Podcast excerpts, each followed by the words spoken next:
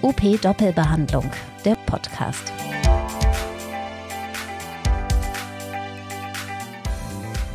Wie viel Nähe und wie viel Distanz benötige ich zu meinen Patientinnen und Patienten? Diese Frage müssen sich Therapeutinnen und Therapeuten immer wieder stellen. Immer wieder ausloten, Beziehungsarbeit leisten und trotzdem professionelle Distanz wahren, das ist kräftezehrend, aber gehört dazu. Nur, wie geht man mit den übergriffigen Leuten um? Wann und wie setze ich Grenzen? UP-Herausgeber Ralf Buchner spricht darüber in dieser Folge von unserem Podcast mit Anke Handrock. Sie ist Coach für medizinische und systemisch-strategische Kommunikation für Ärzte und Therapeuten. Hallo und herzlich willkommen zu UP Doppelbehandlung, dem Podcast von Unternehmen Praxis. Mein Name ist Ralf Buchner und ich begrüße Sie herzlich und freue mich, dass Sie heute uns zuhören. Und heute habe ich ja einen Gast dabei, Dr. Anke Handruck aus Berlin. Hallo Anke. Hallo Ralf, moin. Und Anke und ich arbeiten lang und eng zusammen. Und beim Stichwort eng sind wir eigentlich schon beim Thema des heutigen Tages so, nämlich Nähe und Grenzen am Arbeitsplatz. Und wir können ja mal über Nähe und Distanz reden.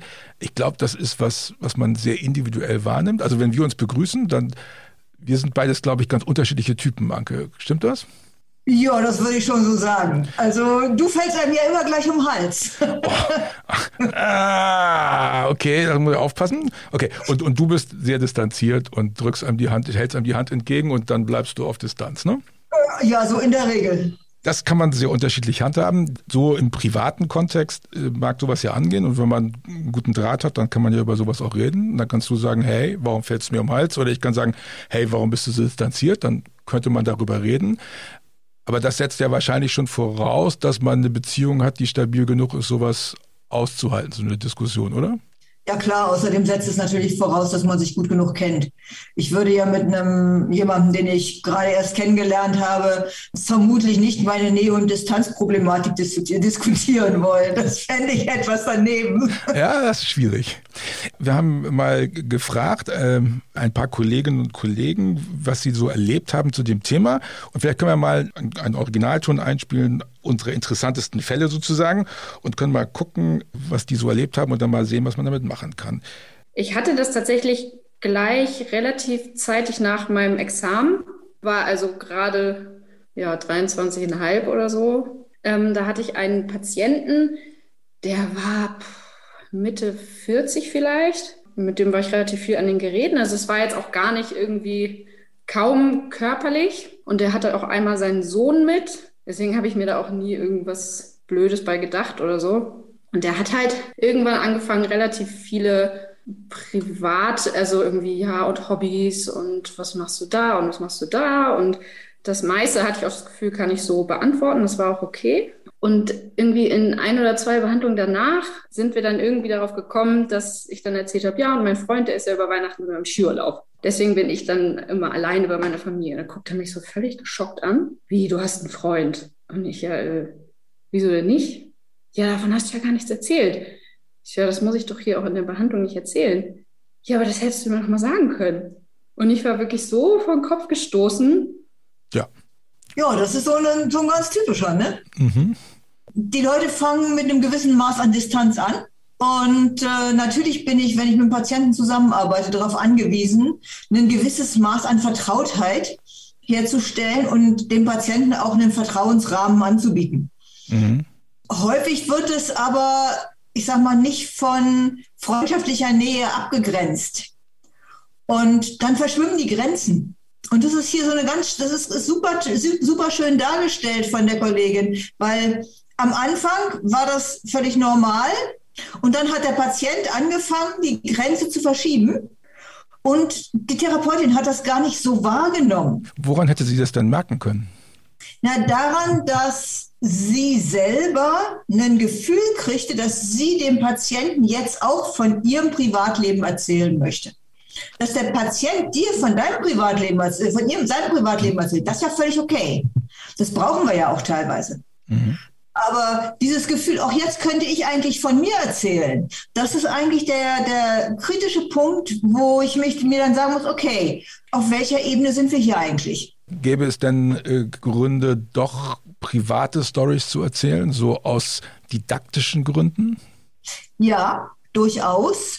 Also wenn ich zum Beispiel selber irgendwie eine Verletzung oder sowas gehabt habe und eine Erfahrung habe mit Trainingstherapie oder so, dann macht es durchaus Sinn zu sagen, also ich habe selber mal eine Verletzung gehabt und in der Trainingstherapie habe ich das und das und das erlebt. Das ist ein klar abgegrenztes Beispiel. Das hat auch nichts zu tun mit, was mache ich mit meinem Freund am Wochenende. Mhm. Da gibt so es so einen Übergang, wenn ich von meinem, wenn ich das, ich sag mal, man nennt das eine begrenzte therapeutische Offenheit, wenn man das im Rahmen von Psychotherapie macht. Da überlege ich genau, wie viel gebe ich jetzt von mir preis, damit der andere sich wohl und sicher fühlt. Mhm. Und das ist einfach eine Technik. In diesem Fall hätte man also aufpassen müssen, dass man sozusagen die Grenze findet, wo wird es privat privat und wo wird es nicht therapeutisch privat. Das ist, vielleicht kann man das so benennen.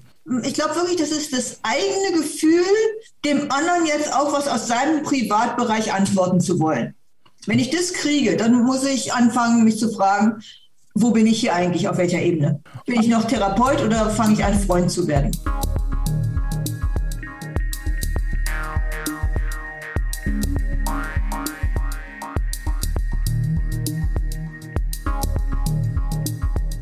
Ist das schädlich, Freund zu werden? Äh, ja, schon bis zu einem gewissen Grade. Ähm, zum einen, weil dann solche Einladungen wie diese hier oder äh, auch andere Einladungen natürlich viel leichter über die Lippen gehen. Auch weil dann nicht mehr klar ist, ist das jetzt eine Anweisung eines Therapeuten oder ist es der Vorschlag eines Freundes? Ist das was, was im Rahmen der Therapie passiert oder ist das was, was im Rahmen der Freundschaftsbeziehung passiert? Und dann sind wir nicht mehr klar und präzise im Arbeiten. Okay, das heißt, ich schwäche sozusagen meine therapeutischen Möglichkeiten, indem ich auf so eine private Ebene runtergehe. Genau. Okay, das ist ja gerade für, für junge Kolleginnen und Kollegen relativ wichtig, sowas in den Griff zu kriegen. Und mhm. äh, es gibt Kolleginnen, glaube ich, die und Kollegen, die empfinden das als unfreundlich, wenn sie nicht auf so eine freundschaftliche, private Ebene gehen. Mhm. Also, das verstehe ich gut. Uh, Unfreundlichkeit, also wie gesagt, ich bin ja distanzierter als du. Unfreundlichkeit mhm. wirft bei mir nie vor. Und zwar deswegen, weil ich sehr intensiv zuhöre. Mhm. Ich kann über die Intensität des Zuhörens ganz, ganz viel steuern. Und wenn dann der Patient sagt, ja, wie ist denn das bei Ihnen, dann kann ich äh, entweder sagen, ja, also äh, in der Situation kann ich Ihnen gerne ein Beispiel erzählen, dann kann ich es aber auch als Beispiel ganz klar framen. Oder ich sage, auch oh, wissen Sie, das ist ja nur eine andere Ebene. Mir geht es hier um Sie. Und dieses Mir geht es hier um Sie ist eine Einladung für entsprechend äh, weitere Öffnung des Patienten, die der als sehr angenehm empfindet. Jetzt wir, gehen wir mal einen Schritt weiter. Das war noch ein harmloses Beispiel, das wir eben reingesprochen hatten, aber wir haben auch mit Laura gesprochen und die hat ein ganz anderes Erlebnis gehabt. Also ich bin selber Podologin und es kam ein Patienten neuer zu mir in die Praxis, den ich wie gewohnt in, seinen, in den Raum gebracht habe und ihn gebeten habe, doch bitte Socken und Schuhe auszuziehen. Und als ich wieder zurückkam, saß der Herr dort ohne Hose in dem Moment war ich erstmal ehrlich gesagt geschockt und super unangenehm berührt einfach und war auch überfordert, weil ich noch recht am Anfang meiner Therapielaufbahn war und habe dann meine Chefin zu Rate gezogen in dem Moment. Also ich habe quasi dem Patienten einen Vorwand geboten, warum ich den Raum noch mal kurz verlassen muss und habe mich erst einmal beraten. Tja, was war das? Das war ein übergriffiger Patient. Der hat keine Einladung vorher gekriegt. Es gibt sie. es, so es gibt sie in männlich, es gibt sie in weiblich, sie laufen frei rum. Und ähm, da hilft nur sofort abgrenzen. Okay, war das jetzt eine Abgrenzung sofort, indem man wieder rausgegangen ist unter einem Vorwand? Naja, das war für jemanden, der frisch anfängt oder neu in dem, in dem Beruf ist, war das die optimale Reaktion. Mhm. Weil ähm, wir sind ja in so einem Rahmen oder viele Therapeuten sind in einem Rahmen, dass die angestellt arbeiten. Das heißt, die Frage ist, was darf ich denn hier in dieser Praxis? Deswegen hilft es auch sehr, wenn eine äh, Chefin oder ein Chef, wenn jemand Neues anfängt, äh, auch dieses Thema, was machen wir mit übergriffigen Patienten, äh, einmal anspricht und den Therapeutinnen und Therapeuten ganz klar sagt, wenn sowas passiert, passiert manchmal, ihr dürft euch jederzeit ganz glasklar abgrenzen und sagen, dass es hier nicht hergehört. Das setzt aber voraus, dass die Führungskraft dann sich darüber selbst im Klaren ist und die Abgrenzung selbst hinkriegt. Und oft erlebe ich, dass gerade die Führungskräfte diese Abgrenzung überhaupt nicht hinkriegen, sondern ihre Kumpels und Freunde dazwischen schieben und so weiter. Und dann leben die sozusagen was vor, was für die angestellten Mitarbeiter dann da schwer umzusetzen ist. Die Frage ist, wackelt der Hund mit dem Schwanz oder wackelt der Schwanz mit dem Hund? Und ich finde immer, der Chef also der Hund sollte sehr genau wissen, wo es lang geht und sollte die Richtung bestimmen. Und ähm, wenn der Chef das nicht tut, ist es ja heute nicht mehr so, dass ein Therapeut aus Patientenmangelgründen verhungern würde. Mhm. Früher gab es das mal, aber die Zeiten sind ja nun vorbei.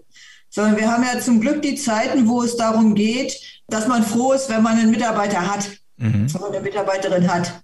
Und diese Zeiten der Ängstlichkeit, da war ja noch nachvollziehbar, dass man gesagt hat, okay, ich will erst mal wissen, war das denn wirklich ein Übergriff oder war die junge Kollegin oder der junge Kollege überempfindlich? Komm mal erst mal zu mir und ich will es hören. Aber heutzutage ist ja ganz klar so, Patienten gibt es immer. Und ja. Wenn es immer Patienten gibt, dann kann man auch ganz klar von Anfang an den jungen Kollegen sagen, wenn ein Patient noch nicht verstanden hat, dass er Patient ist, dann müssen wir es ihm beibringen.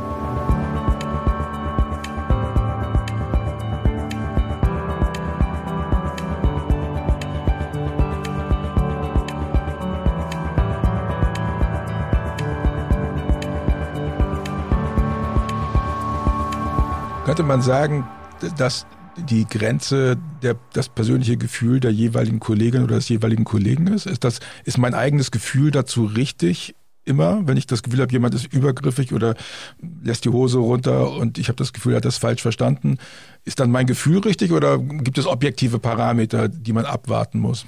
Sag mal so, beim Podologen ist eine heruntergelassene Hose ein objektiver Parameter, würde ich sagen. Äh, natürlich ist hier diese Frage, die wir das, äh, wie das Beispiel von Katharina auch so vom ersten Mal noch ganz schön, äh, die Frage, an welcher Stelle ist es dann eigentlich zu viel? Mhm. Ist es zu viel, wenn der sagt, ach, Sie haben einen Freund? Oder ist es erst zu viel, wenn der sagt, wieso sagen Sie mir nicht, dass Sie einen Freund haben? Und das ist dann so eine persönliche Frage, wo fängt es für mich an?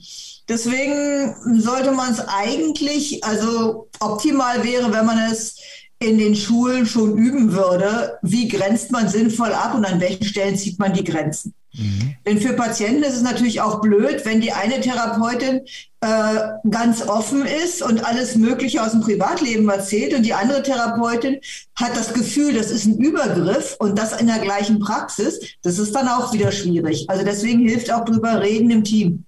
Bei Katrina war die Grenze eigentlich schon, ach, du hast einen Freund, das war eigentlich schon zu viel, ne? Oder jedenfalls habe ich da so gedacht, huch, wieso fragt er das? Ja, das hat er eigentlich nicht zu fragen. Ja, das ist einfach unhöflich. Also das geht gar nicht, wenn man es ja. mal kann. Ja. Und Aber wenn er gesagt hätte, ach, du hast einen Freund, ja. dann wäre es nochmal anders gewesen. Mhm. Ja? Also da wäre der Ton, hätte die Musik gemacht. In meinem Empfinden wäre das auch schon zu viel gewesen. Aber also ich kann auch mein eigenes Gefühl hören und ich kann sozusagen mir selbst auch vertrauen an der Stelle. Jetzt ist äh, äh, Laura ja rausgelaufen und hat erstmal ihre Chefin gefragt, wie kann ich denn reagieren auf sowas? Wie gehe ich mit sowas um?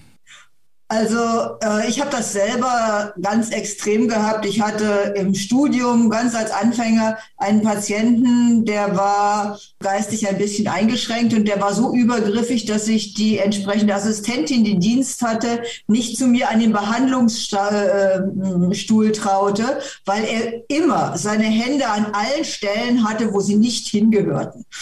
Und äh, das, ich habe etwa zehnmal während jeglicher Behandlung gesagt, da gehört die Hand nicht hin, habe die Hand genommen, habe sie wieder woanders hingelegt. Da gehört die Hand nicht hin, habe sie wieder genommen, habe sie wieder woanders hingelegt. Nach drei, vier Sitzungen hatte er es verstanden und die Hände blieben bei mir, da wo sie hingehörten, aber eben auch nur bei mir.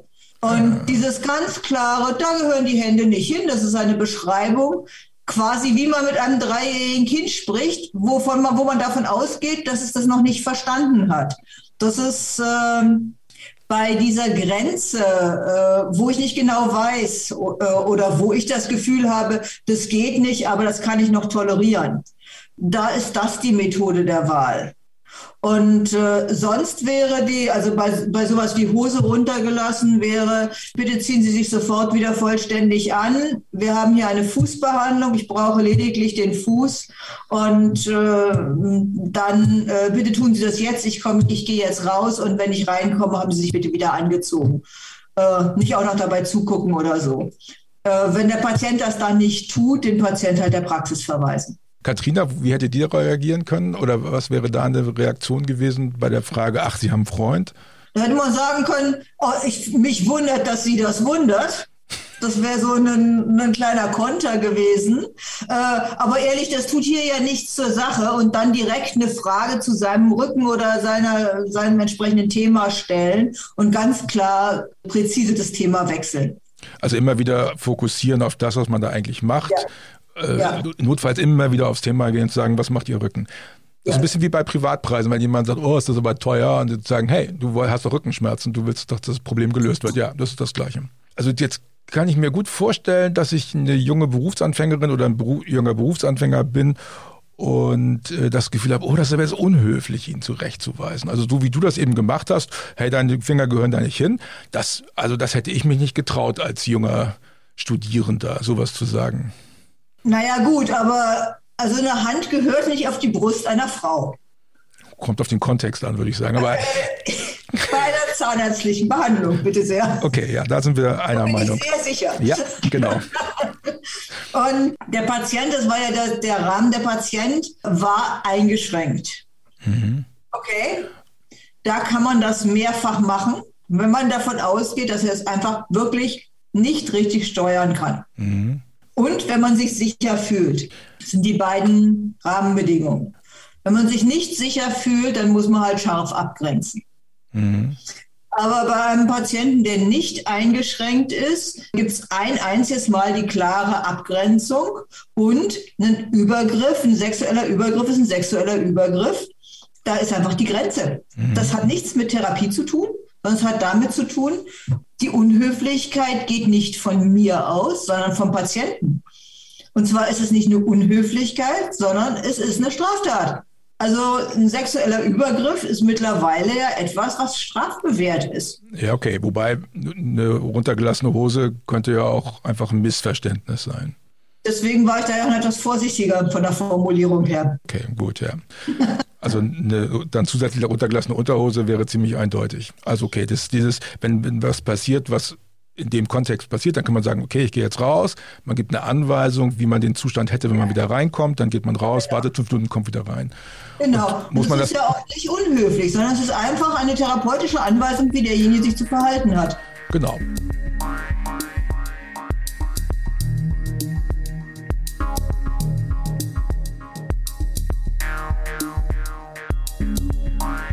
Was kann man jetzt machen, wenn ich junge Therapeutin bin und auf alten weißen Mann so wie mich treffe und ich das Gefühl habe, ich kann dem keine Anweisung geben? Was mache ich dann?